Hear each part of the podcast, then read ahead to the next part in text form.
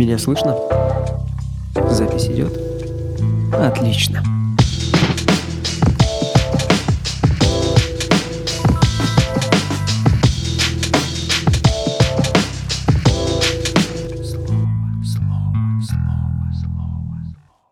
Сегодня мы собрались в нашей студии, чтобы обсудить самую популярную профессию в мире. IT-рынок на данный момент находится на самом взлете, на самом пике. Самые богатые люди в списке Forbes начинали свой бизнес именно в IT-сфере, такие как э, Стив Джобс, Билл Гейтс, Марк Цукенберг. Профессия, которая изменила наши привычки, образ жизни и продолжает менять их в лучшую сторону, для кого-то может быть и в худшую. Собственно, с Дмитрием Всем привет. поговорим с нашим специальным гостем Ильей. Илья, Скажи пару слов о себе. Да, всем привет, меня зовут Илья. Я являюсь э, на данный момент Python backend разработчиком в компании Human Touch э, уже на протяжении четырех лет. Где ты учился? Планировал ли изначально попасть в эту сферу? И как ты вообще стал айтишником? Uh, слушай, со школы там у меня отец военный, соответственно, было предопределено, что пойду в военный вуз. Пошел, благополучно очистился после второго курса, причем пошел на техническую специальность около программирования, электроники и все в этом духе. Соответственно, очистился, стал вопрос э, зарабатывания денег, э, что вообще делать дальше в жизни. Вот э, вспомнил, что в институте давали некоторую базу по программированию, ну и решил попробовать себя в этой сфере. Получилось так, что деньги нужны были, ночами работал бариста, днем учил программирование, где-то ну, по тем меркам, наверное, с той базой, которая у меня была с института, ну, где-то, наверное, полгода, может быть, плюс-минус у меня ушло, чтобы стать джуном. Хотя бы я не сказал, что на самом деле я был каким-то там очень сильным джуном. Я бы даже сказал, скорее, трейни такой э, стажер. Вот, э, прошел порядка, ну, на тот момент 20-30 собесов, если не больше. И, можно сказать, мне даже маленечко повезло. Там, там где-то какой-то потенциал рассмотрели. А, и все, устроился в компанию Ticketland. На тот момент она продавала билеты в театры, различные организации, там, спортивные ивенты э, по Москве, и там на тот момент мы расширялись, компания расширялась, хотела выходить на всю Россию. Вот, как-то так попал. А, расскажи немного про первое трудоустройство. Вот ты говоришь, 20-30 собеседований ты прошло, и ну, как ты на этом этапе вообще не сломался? Тяжело ли было слышать э, отказы, и что в итоге помогло все-таки устроиться? Да, на самом деле это маленечко ломает. В том плане, что ты вроде бы вот готовишься, как-то там что-то программируешь, а люди, которые только начинают программировать, понимают, насколько это тяжело, насколько тебе этот мозг ломается, вообще перестраивается мышление в каком-то смысле. Вот, соответственно, первые собесов 10 я приходил э, и понимал, что я вот вроде бы я что-то учил, что-то пишу код, и я ничего не знаю по теории какие-нибудь там, те, то же самое ОП меня спрашивали, я не мог ответить, что такое полиморфизм. Ну, то есть это такие базовые штуки, которые, наверное, сейчас джунам, ну, прям стыдно не знать. Было тяжело морально, было тяжело физически, потому что ты ночью там 12 часов работаешь э, в баре, потом приходишь домой, там часика 3-4 спишь и дальше продолжаешь пробовать, потому что понимаешь, что тебе это надо. Ну, потому что на тот момент это был, наверное, единственный выход, чтобы зарабатывать более-менее приличные деньги. Вот наверное, это меня мотивировало. Можно сказать, что я пошел войти из-за денег. Каждое твое собеседование, оно тебе помогало со следующим твоим собеседованием? Словно там тебе задают в первое твое собеседование одни вопросы, и ты понимаешь, что из раза в раз они повторяются, и, в принципе, поэтому ты и смог устроиться последующие разы, что ты уже зазубрил эти все вопросы и знал, к чему готовиться тебе? Или каждый раз это все было по-разному? Слушай, нет, на самом деле, да, действительно, когда ты начинаешь ходить по собесам, ты понимаешь, что это прям отдельный скилл, отдельный навык. Зачастую даже иногда бывает, что он очень мало связан с реальными задачами, которые ты будешь решать э, на работе. То есть это прям вот отдельный скилл. Есть, я знаю сейчас множество компаний, которые сугубо ориентируются не на то, чтобы тебя научить программировать, а на то, чтобы ты устроился на более высокую оплачиваемую там работу работу программистом. Аутолент, по-моему, но он специализируется именно на фан-компаниях, там всякие Netflix, Google, Amazon, Uber, вот такие мирового масштаба. А, и действительно, это прям отдельный скилл, который надо прокачивать. Э, что касается вопросов, да, на самом деле для Juno она, они плюс-минус, наверное, процентов 90 случаев, по крайней мере, на тот момент, 4 года назад, они были однотипные. И ты каждый раз, э, что я понял, ну, на самом деле я это понял сразу, наверное, после семи провальных собесов, что надо просто выписывать те вопросы, которые тебе задают, если ты не знаешь на них ответ, ты идешь и гуглишь их. И через какое-то время, да, пришел навык э, прохождения собесов, и это в том числе достаточно сильно зарешал. Так что если вы джун, там на самом деле не стоит отчаливаться даже после 20 непройденных собесов, это нормальная практика. Несмотря на то, что тебя отказывают, это лишь повод к тому, чтобы стараться еще больше, и в какой-то момент оно э, все-таки получится. Ну да, просто то делать, анализировать, на какие вопросы ты не ответил. Очень часто еще советую после какого-либо собеса просить дать обратную связь. Просто говорить, э, типа, ребят, можете дать мне обратную связь, в чем мне надо потянуться там, в теории, возможно, каких-то баз данных или там в программировании, какой-то синтаксис, я не знаю, возможно, какие-то алгоритмы еще больше поучить. Вот, и эта обратная связь на самом деле показывает на перспективу, что в будущем ты, возможно, попадешь в ту же самую компанию, и там уже будешь говорить, что вот ты, человек, который требует обратной связи и развивается, это тоже большой плюс, э, когда ты устраиваешься ну, вообще в целом там, для любого разработчика. То есть обратная связь очень важна. Ты сказал, что программистов очень много, рынок заваленный, и на твой взгляд, оправдана ли такая популярность в этой а, сфере? Смотри, что касается сейчас, да, там все новости читают, что какие-то топовые компании Microsoft и там по несколько десятков, сотен тысяч человек увольняют, потому что сейчас, ну, достаточно тяжелая экономическая ситуация, да, в стране. И джунам, соответственно, намного тяжелее устроиться. Но я вот вспоминаю, как раньше меня спрашивали, какие вопросы, это вот прям действительно очень легкие были, и можно было спокойно залететь и уже в процессе работы наработать этот опыт, и все. Сейчас я смотрю на требования джунов, и иногда я удивляюсь. Какая-нибудь компания хотят себе джуна, но с тремя опытами работы и за, за зарплату за 20 тысяч, который знает какие-то темы, которые не каждый сеньор может знать, там какую-нибудь, э, я не знаю, многопроцессорность, многопоточность, да, и всякое такое. Поэтому сейчас джунам очень тяжело устроиться, и, наверное, мой совет, а, кто сейчас хочет катиться в IT, это, наверное, пробовать сразу себя на позицию медла. А, да, ты потратишь больше времени для изучения, но шанс того, что ты все-таки попадешь в IT-тусовку, это прям увеличивается. Ого, это довольно неожиданно. В таком ключе я не думал. Когда ты в первый раз устроился джуниором, ты вообще был готов к тому, что, что с тобой будет происходить? Ты быстро влился в процесс или тебе тоже какое-то время понадобилось для этого?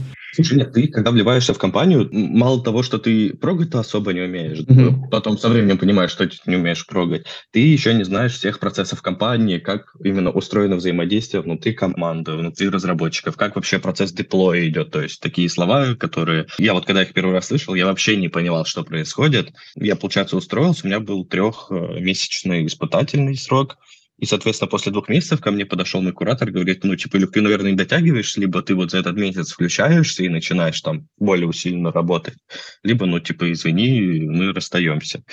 А, соответственно, меня это как-то даже еще больше простимулировало. Я что понял, что за эти два месяца я очень мало задавал вопросов. Mm-hmm. Когда ты только устраиваешься на работу, тебе надо прям вот, э, как, как бы ты тупо не боялся там подойти, спросить, как бы ты глупо не выглядел, тебе надо подходить и вот прям вот задавать вопросы прям вот по любому пункту, что ты не понимаешь. Ну, предварительно загуглив, что это такое. Если вот загуглил, там, почитал и не понял, подходишь, и тебе вот, что там твой старший наставник прям носиком потыкал и показал, вот это то-то, это то-то, это делается для этого, а это работает вот так-то. Вот, а, соответственно, это тоже очень важно, потому что, скорее всего, когда вы придете, если вы придете джуном, да даже медлом любой компании, сейчас есть испытательный срок, если что-то не понимаете, главное не бояться подходить и спрашивать. Это нормальная практика, никто не знает, э, там, нету такого человека, который знает абсолютно все. Как раз-таки ты говоришь, что старайтесь сразу на мидла устроиться, а как в таком случае? Ну, мне кажется, слышать вопросы от джуна — это еще более-менее нормально, когда человек э, приходит на позицию мидла, то он, у него уже должны быть какие-то ну, знания более объемные, он уже должен сам осваиваться во всем. Или нет? Не обязательно. Нет, это, это важный навык э, для меня, что определяет там джун от медла, это они могут знать, блин, приблизительно то же самое. Просто у медла больше опыта решения различных нетиповых задач, и мидл — это чувак, который может решить проблему, не прибегая к помощи старшим. То есть это полностью там автономная боевая единица. То есть ты ему mm-hmm. дал задачу такую-то, он там в определенные рамки, ну, более-менее адекватные, смог решить эту задачу. Это middle, то есть все, тут как бы вопросов к нему нету. Джун — это чувак, который, да, действительно может задавать вопросы. Но при этом при всем, ну, иногда бывает такое, какие-то задачи, которые оверхед для тебя, ты действительно не понимаешь, возможно, там а, под нагрузкой что-то падает, и ты вот там вообще не знаешь, что надо сделать, и, ну, вот нет у тебя идей. И тогда вполне нормально, возможно, созвониться со своими коллегами, говорить с ними, типа, чувак, у меня такая проблема, может, кто-то сталкивался, кто-то как-то решал. То есть это нормально, задавать вопросы. Что лучше, работа на себя или на компанию? Наверное, каждый определяет сам. Но если ты только начинаешь, наверное, тебе, скажем так, ты будешь быстрее расти с коллегами, которые более опытные, которые могут тебя наставить, наставить в какое русло идти. То есть это, ну, скажем так, я процентов, ну, наверное, 80 своих знаний получил от коллег, с которыми я работал, потому что это были, ну, прям реально крутые и сильные разрабы. А, соответственно, это помогает тебе расти намного быстрее. Если ты будешь работать один, ты тоже будешь развиваться, ты будешь не знать, как решить какую-то задачу, гуглить, и ты будешь тратить намного больше времени. А что лучше, как для меня, мое личное мнение, я бы старался устроиться все-таки в какую-то компанию, которая приблизительно понимает, что такое разработка э, программного обеспечения какого-либо.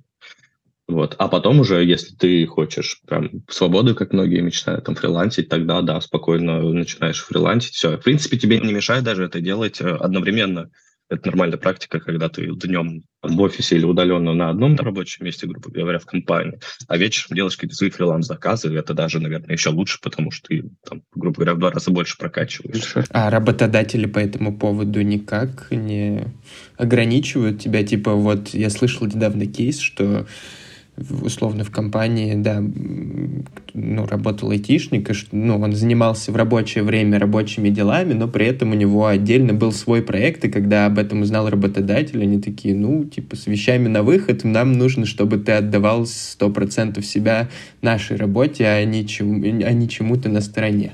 Слушай, я бы такого работодателя послал бы и такого вопроса там заранее поговаривал еще на этапе собеса. Но потому что это странно, если ты видишь, что твой э, сотрудник развивается, даже он какой-то свой проект делает, или ну, проект для другого человека, но при этом это не вредит там его его работе текущей, почему нет? Я считаю, это, наоборот, здорово, и, возможно, даже как-то поощрять надо. Вот, условно, ты создал какой-то гениальный стартап, запустил его, а работодатель такой говорит, а вот это он создал во время рабочего времени на нашу компанию, и поэтому интеллектуальная собственность принадлежит нам. Вообще, в рамках контракта, ты часто читаешь контракты, там есть какие-нибудь особые условия, или ты можешь сам пожелать какие-то особые условия?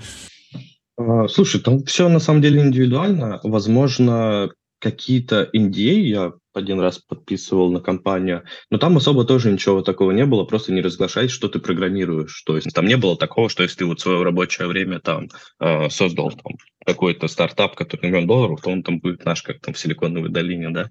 Угу. А, такое навряд ли будет. А, поэтому, ну, окей, просто не работай в рабочее время, жди там, когда у вас договоренность 6 часов вечера, ты заканчиваешь 6.01, ты пишешь код. Все, какие тебе вопросы могут быть. Поэтому не, не такая критичная проблема. А расскажи про предел совершенства в профессии? В принципе, как устроен карьерный рост? Логичен ли он? Ну, то есть все постепенно, плавно, или ты можешь там условно поработать две недели на одной позиции и сразу подняться еще выше на две ступени? Как вообще? Можно ли застрять долго на одном уровне? И необходимо ли самосовершенствоваться каждый день? Или можно спокойно сидеть с теми знаниями, которые у тебя есть? Слушай, зависит все от человека, да. Там есть несколько типов людей, два, наверное, сейчас я вижу. Это человек, который научился, условно говоря, делать формочки в WordPress, Bittrex, и ему это нравится, его устраивает то, что сейчас происходит, возможно, он 10 лет сидит в одной компании, его устраивают те задачи, которые ему дают, там, и все. В этом нет ничего плохого, он получает нормальную зарплату, у него там, возможно, куча времени, чтобы э, там провести время с семьей, отдохнуть, и все в этом духе. Это выбор -то каждого, то есть если устраивает, это ок, почему нет, каждому свое. А, но, опять же, если ты хочешь все-таки стать крутым инженером, создавать какой-то крутой продукт, наверное, все-таки нужно как раз-таки совершенствоваться, ну, потому что без опыта, без знаний ты навряд ли сможешь создать что-то гениальное, при условии, что в 21 веке практически все уже создано. По мне, достаточно тяжело сейчас что-то прям э, очень mm-hmm. инновационное создать, тем более в одиночку. В одиночку это практически невозможно. Наверное, какие-то единичные случаи, хотя я даже о таких не слышал. Вот. А что касается конкретно карьерного пути, это, наверное, тоже есть несколько вариантов. Если ты сейчас там школьник, который хочет поступать в ВУЗ, как бы там, я не говорил, что у меня там нету высшего, да, ВУЗ дает ту необходимую базу именно понимание, как работает компьютер железяки, понимает, что такое реляционная база данных, вообще понимание, что такое компьютер, э, что такое ну, там самые примитивные переменные, как они, э, как, как они вообще, как это все работает, это важно. На курсах mm-hmm. такое навряд ли тебе дадут на каких-то особенно сейчас популярных. Вот, э, наверное, это будет пойти в институт и при этом параллельно еще начинать работать, искать работу. Это тоже вот, вот наверное, если бы я там откатился время назад, я бы, наверное, пошел в гражданский вуз, получил какую-то базу и параллельно прогал, дальше развивался, развивался, и, возможно, намного быстрее бы там, стал каким-нибудь крутым разрабом. Я, а я вот... им ничего не стал. А в твоей, ну вот сфере IT с людьми, с которыми ты общался, вообще много людей с высшим образованием, которые именно в этой ну, обучались программированию, или большинство пришло так, не, не совсем из IT? Насколько я заметил, вот я общался с людьми, которые 40+, как правило, у них есть вышка. Mm-hmm. А с людьми, которые моложе 30, не у mm-hmm. всех, э, потому что, ну, у меня есть э, знакомый там, через третье колено, который закончил э, архитектурное и uh-huh. сейчас устроился в ЕПАМ работать. То есть он э, архитектурил, там какое-то время начал учить Java и, соответственно, попал в ЕПАМ, достаточно известная компания. Uh-huh. А, соответственно, нет, сейчас, наверное, высшее образование, оно не котируется, но все равно некоторое преимущество оно тебе может дать. Там, условно говоря, если вы у вас два кандидата, вы абсолютно идентичны, прям полностью, но одного есть высшего образования, другого нет, ну, наверное, все-таки работодатель даст предпочтение в сторону у того, кто у того, есть. у кого есть образование, да. Да, да. Но, опять же, это, мне кажется, такой редкий кейс, так что это не прям must-have. Еще, что может пригидать высшее образование, если ты хочешь локейтнуться из России, я знаю, что некоторые компании прям в требованиях, там, ну, условно говоря, э, в двух из десяти компаний это будет прям обязательное требование. То есть... За границей. Да, да, за границей. То есть все равно какой-то шанс на получение э, работы с границы тебе дает. Но опять же, это не сто процентов. На самом деле сейчас подавляющее большинство работодателей абсолютно без разницы на высшее образование, им важен такой релевантный опыт. Просто условно, ну вот в ВУЗе ты получил высшее образование, но у нас же нету таких вузов, которые вот вы учите этот язык программирования все пять лет, там же обычно, ну все основываясь на общении со своими знакомыми, там полгода вы изучаете один язык программирования, другой, третий, и типа в итоге у тебя есть каша в голове из, из всего этого, но вот конкретного знания почему-то одному у тебя нет глобального и как-то... И... да, есть такая штука. Ну, в чем, в чем еще большой плюс? Ты сейчас сказал, что это знакомство. Знакомство, кстати, тоже очень помогает в жизни. Вот. А что касаемо вуза, Слушай, да, они там на самом деле, насколько я слышал, э, какое-то время они, да, действительно по полгода изучают один язык программирования и все остальное, но помимо этого у них есть какие-то концеп... ну, такие достаточно низкоуровневые концепции, как вообще работают языки программирования, почему mm-hmm. ты пишешь эту строчку и почему вот это вот mm-hmm. работает. То есть они тебе прям объясняют, что вот, э, есть интерпретатор, который там через байткод это все исполняет, отдает это все в операционную систему. Операционная система это отдает все на процессор. Процессор там это как-то у себя битиками оперирует, что-то положил в кэш. То есть вот такие очень низкие более штуки, глобальная картина. Бо- более глубокая, я бы сказал. То есть mm-hmm. именно вглубь. То есть, э, скажем так, наверное, в процентах, блин, в 90 тебе это не понадобится на работе если ты не какой-нибудь э, инженер из Гугла, который делает какую-то систему, в которой, там, я не знаю, все население планеты единовременно решило зайти, и этот сервис не должен упасть. А, наверное, навряд ли тебе это пригодится, но лишним это точно не будет, и как э, хороший плюс э, в том же устройстве это прям будет. Понял, понял. Ты как программист чувствуешь ли себя причастным э, к чему-то большему? Вот как один из представителей работников IT-сферы, который меняет весь мир. Есть такие чувства у тебя внутри или нет? Слушай, мне кажется, такой чувства испытывают, э, там, возможно, если ты программируешь какое-то медицинское оборудование, там, космическое или глубоководное. А, я в основном работаю на какие-то продуктовые штуки, которые просто приносят деньги, да, там как-то упрощают жизнь другим людям, но это просто простой капитализм, поэтому такого прям чувства воодушевления, что я там спасаю жизни людей, спасаю планету, у меня точно нет. Илья, а расскажи о минусах вот в твоей профессии наверняка есть как плюсы, так и минусы, может, выгорание. Да, есть минусы, это сидячий образ жизни. Ранний геморрой. Но для этого надо спортом заниматься. Или там сейчас есть э, крутые столы, которые вверх-вниз двигаются, стоя работать, тоже полезно. Многие я видел, что э, кто сильно много работает, все поднимают стол и на, на дорожке идут. На дорожке идут? Да, да, подставляя дорожку и просто идут, работают. Ну, прикольно жирочек стрясти и не засиживаешься. И по, по поводу выгорания имеет место быть, если ты не соблюдаешь некоторый workflow баланс.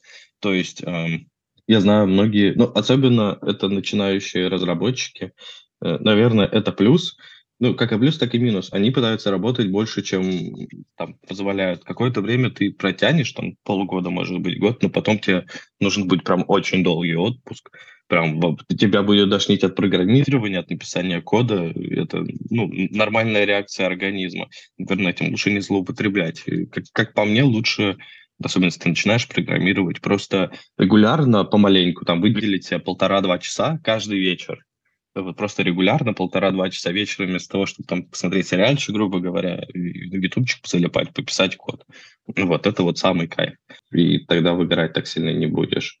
А, что еще? А остальных минусов, ну, не знаю. Расскажи про дедлайны, допустим. Вот на работе у вас случаются дедлайны. От этого портится твое настроение? Или вы строго работаете по графику? Никакого сверхурочного времени? Иногда бывает такое, что действительно нужно выпустить какую-то фичу, и вы не успеваете, и тогда наверное, имеет место быть, там, ночью посидеть, попробовать перед прям запуском продакшн. Такое бывает, но бывает, по крайней мере, у меня крайне редко. Вот, э, э, это, наверное, ненормально, это проблема уже в компании, если так выстроены сроки задачи, mm-hmm. вы не успеваете, ваша компания, компания команда не успевает, а, тут, наверное, стоит задуматься, нормальная ли эта компания вообще. А, ну, бесящие коллеги какие-нибудь. Или, допустим, ну, IT же не работают в вакууме, у вас есть связь с какими-то другими отделами, учитывая, что ты продажник. Допустим, там кто-то тебе вовремя не сообщил информацию или что-то в таком ключе.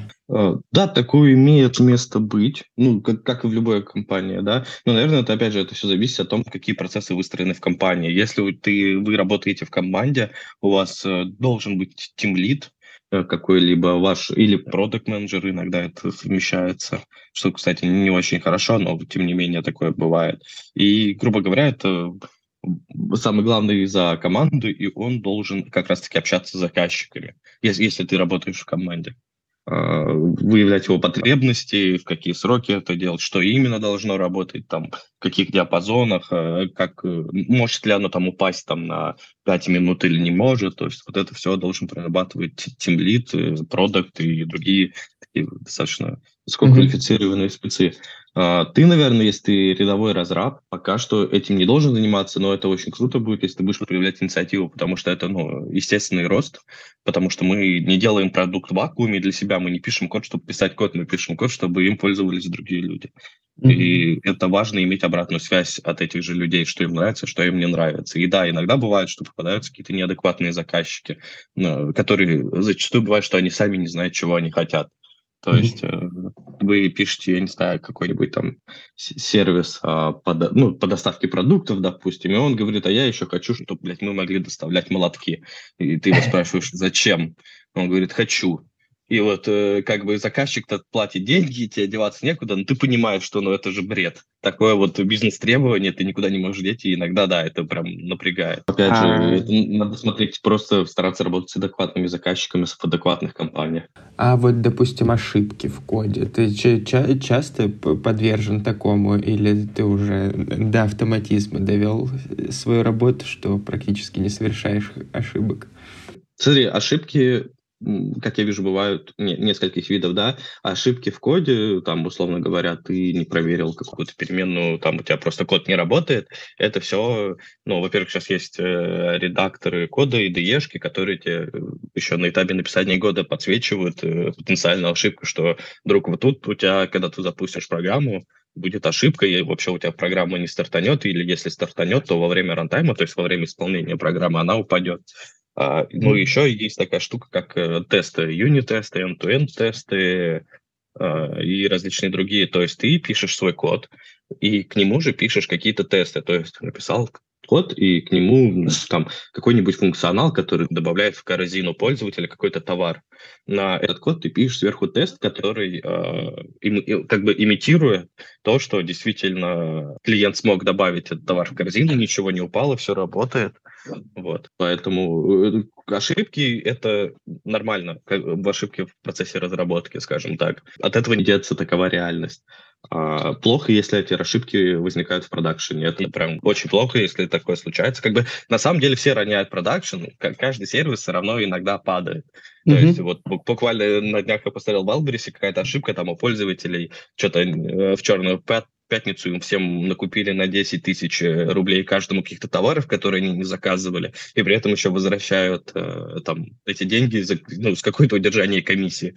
То есть, блин, ну это пиздец.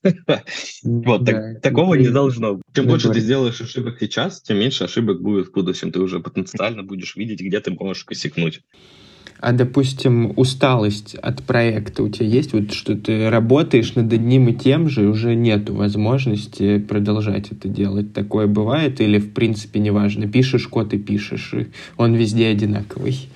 Слушай, нет, на самом деле программист же это не только про написание кода. Программист очень часто еще выступает как раз-таки э, в образе э, чувака, который именно работает с бизнесом. Если судить лично по мне, по мне, ну, два года — это мой предельный уровень, когда я могу работать на одном бизнесе, да, с одними и теми же приблизительно задачами, Uh, ну, на каком-то одном проекте, допустим, я вот два года э, пилил uh, сервис специально для...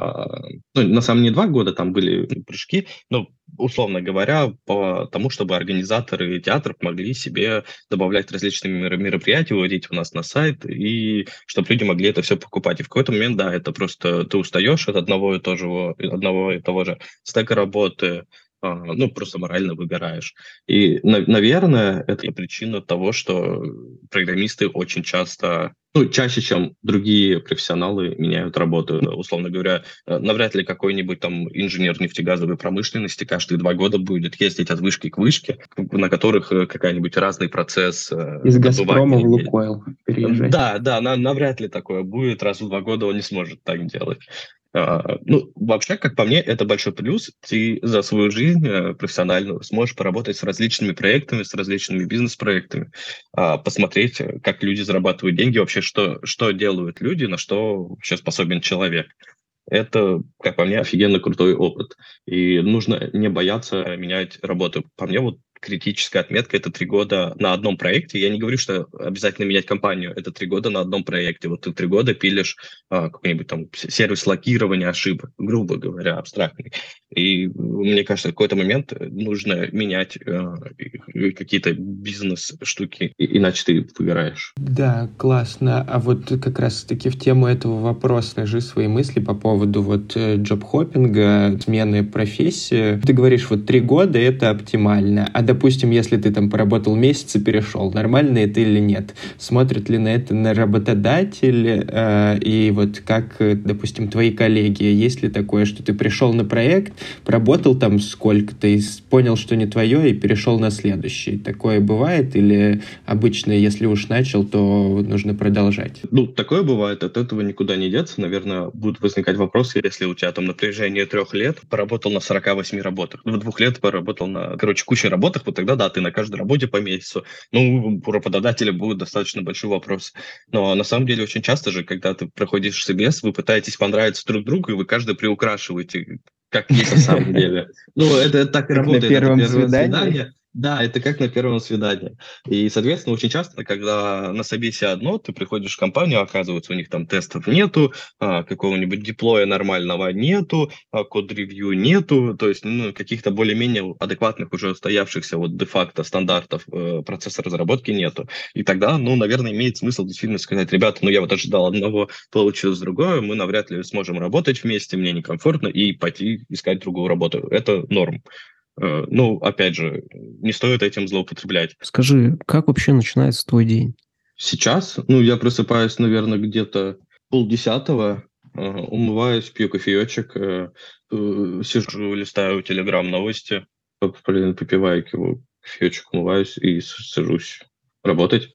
Ну, предварительно посмотреть маленечко ютубчика, что новенького там кто выпустил. Ты работаешь из дома, да? Да, да, сейчас работаю из дома. Угу. Но в этом и плюсы, и минусы, на самом деле, работы из дома.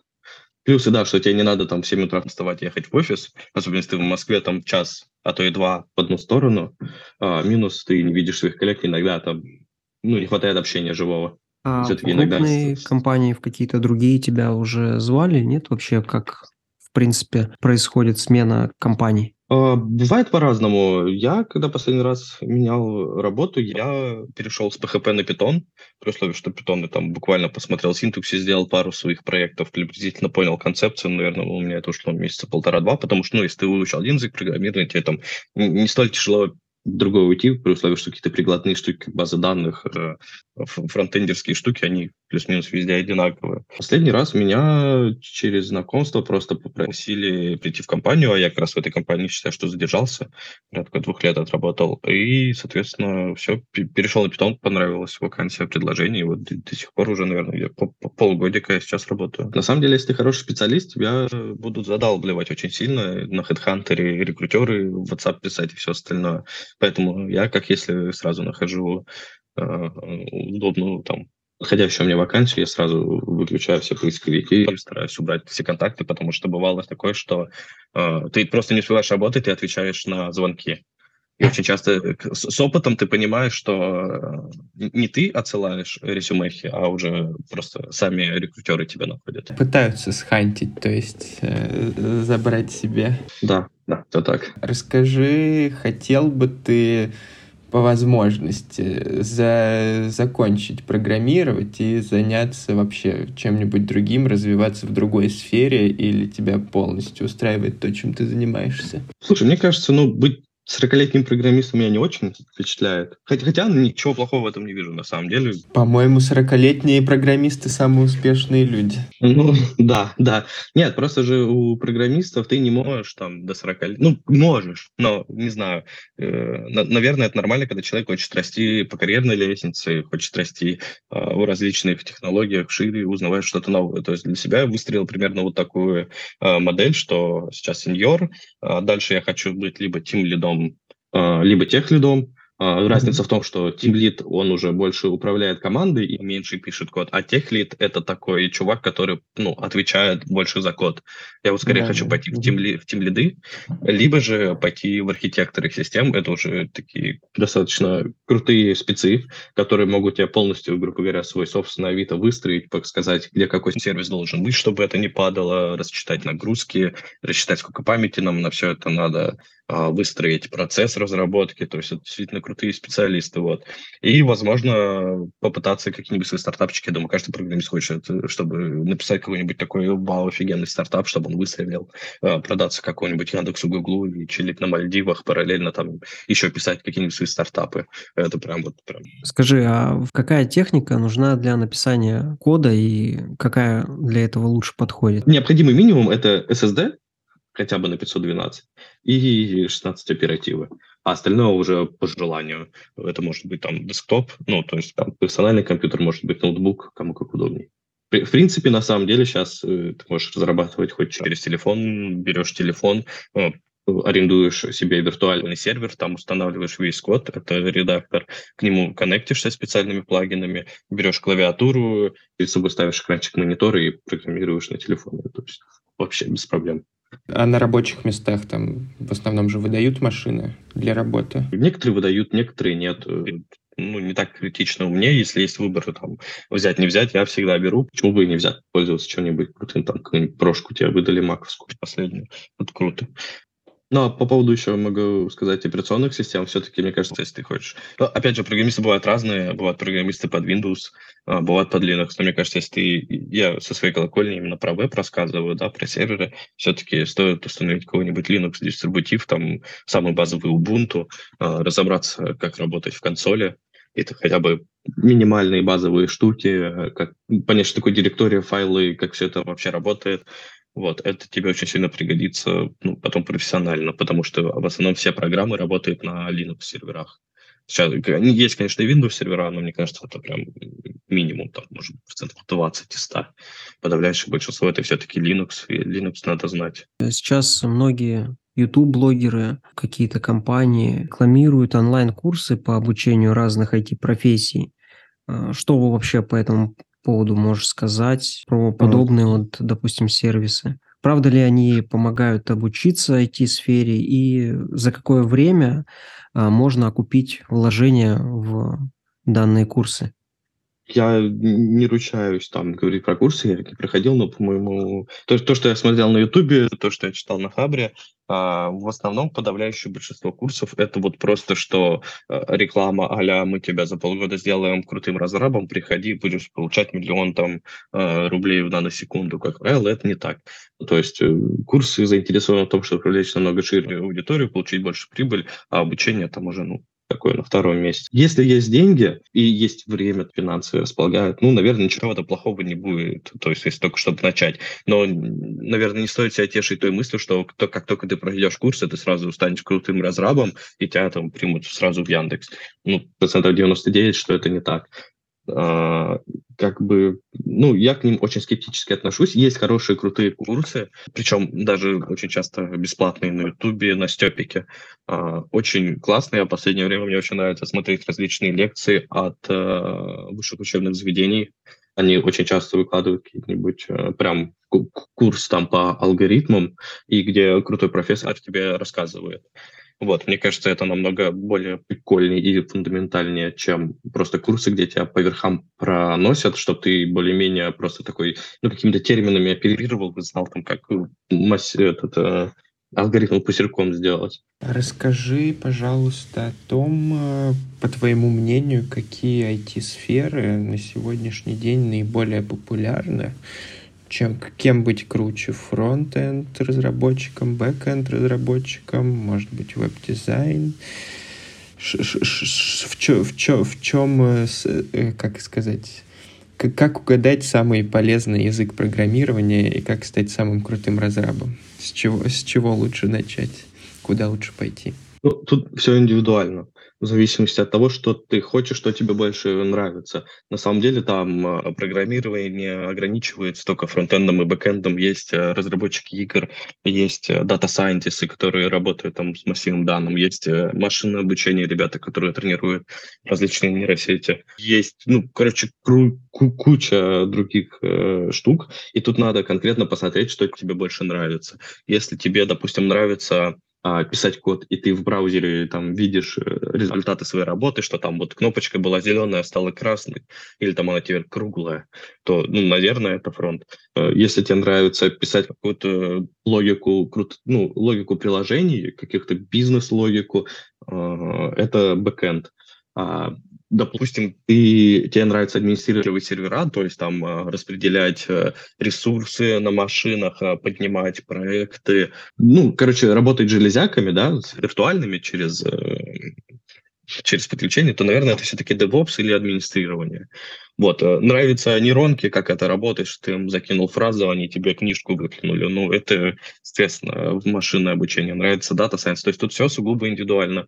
Что касается языков программирования, а, ну, есть некоторые тренды, да, есть де-факто языки, которые просто приняты, у которых большое сообщество, там, JavaScript, Python, PHP до сих пор, все говорят, что он умирает, на самом деле нет, там до сих пор 60 или 70 процентов сайтов на WordPress написано или на 1С Bittrex, да, если мы в России.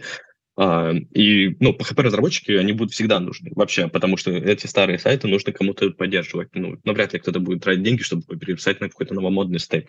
И опять же, надо воспринимать а, язык программирования как некий инструмент. Ну, то есть, навряд ли ты молотком будешь там а, закручивать шуруп. Конкретный язык под конкретные цели. Спектр огромный, главное определить, чему у тебя сердце лежит. Да, да, все так. А, допустим, вот есть какие-нибудь умершие языки программирования или ну вот которые точно точно вот как ты сказал PHP но на нем продолжают а вот что точно сейчас он уйдет и туда суваться не надо mm, да ну они есть, они всегда были, я не знаю, какой-нибудь тот же ассемблер. Наверняка какие-нибудь до сих пор первые банковское по какой-нибудь написанное до сих пор на ассемблере есть. И на самом деле недавно читал статью, что ребята писали, если я не ошибаюсь, на Паскале какое-то программное обеспечение, в Америке, и вот они выставили какие-то невероятные суммы, что вот, чуть ли не 1 миллион долларов в год, лишь бы, чувак, найдись тот, кто круто знает Паскаль, кто сможет нам поддерживать это приложение. А, то есть, ну, такое реально бывает, потому что некоторые старые забытые языки, на них уже, ну, нет спроса, никто не разрабатывает, а продукт, допустим, надо как-то дорабатывать, улучшать. Ну, условно, даже если твой э, язык программирования в фаворе, то ты можешь э, стать эксклюзивным разработчиком и за счет этого тоже выиграть. Ну, вполне. Ну, опять же, каков шанс, да. Ну, как правило, сейчас я там, возможно, какой-то самый популярный, который там, возможно, я на слуху, у меня всегда это JavaScript, это Python, это PHP, это Java, это C-Sharp. А сейчас популярны становятся Go, Rust, а, ну, Lisp умер, Lua тоже такое себе. Ну, вот, наверное, вот это вот сам популярный, могу там, возможно, что-то забыл. А будущее сферы ты как видишь? Условно наступит тот день, когда, чтобы программировать, все, все будет делать искусственный интеллект. Вот ты ему пишешь, мне нужен сайт, чтобы он делал мне вот так, вот так, вот так. Нажал Enter, и через полчаса готово. Или это не скорое будущее? Уже есть такие штуки, которые а, от GitHub а, Copilot, по-моему, ты ему в комментарии, прям в тексте задаешь вопрос, типа, а вот как мне сделать а, алгоритмы какой-нибудь? И он тебе прям а, расписывает на твоем языке то, то, что ты ему какой вопрос задал там. А, но, опять же, ну, если ты не понимаешь концепции, Э, как это работает, тебе это не даст многого. То есть э, есть конструкторы сайтов, да, допустим, какая-нибудь да. тильда, да, но тем не менее там нужно какое-то мышление именно программистское, хотя бы минимальное, чтобы понимать, как это работает, если это не просто сверстанная страница, да, просто пустая, без какого-либо функционала. И на самом деле, если делаешь какой-то крутой продукт, тебе так или иначе нужно знать программирование, IT-продукт я имею в виду. Хотя бы базовые штуки, вот как это все работает, потому что, ну а что, если там э, нейросеть не дообучили до чего-то, а тебе вот прям срочно нужна эта штука, и ты такой, блядь, все пропало, ни хрена не получается, и все. Ну вот сейчас, допустим, э, фотографы, дизайнеры, веб-дизайнеры практически не нужны. Сейчас нейросеть по запросу твоему находит все, что тебе нужно. Любую картинку, любой логотип создает буквально за секунду просто сотни. Слушай, э, да, Наверное, так и есть, но все-таки ну, не всегда то, что ты хочешь увидеть. А, я к тому, что ну, дизайнеры, на самом деле, я там ни разу не дизайнер, больше такой технарь. Но, как мне кажется, все-таки, ну, это вопрос в том, что сможет ли там искусственный интеллект написать Монолизу, да? Наверное, сможет, а может быть и не сможет. Не знаю, это сложный вопрос по поводу особенно дизайна. Но с другой стороны, смотри, действительно, а чтобы нейросеть создать, опять же, нужно прописать коды, да, чтобы она ну, корректно да. работала, и ее обслуживать. Ну, само собой, да. Поэтому, мне кажется, эта сфера на долгие, Короче, человек долгие всегда будет нужен. Ну, конечно, конечно. На долгие-долгие годы она будет востребована еще как. Илья, спасибо, Имеется что пришел в наш подкаст. Было очень интересно. Да, взаимно, взаимно. Слушайте наш подкаст, подписывайтесь, ставьте лайки, пишите комментарии, кидайте бабки Диме на новый микрофон. Всем пока. Да, всем пока.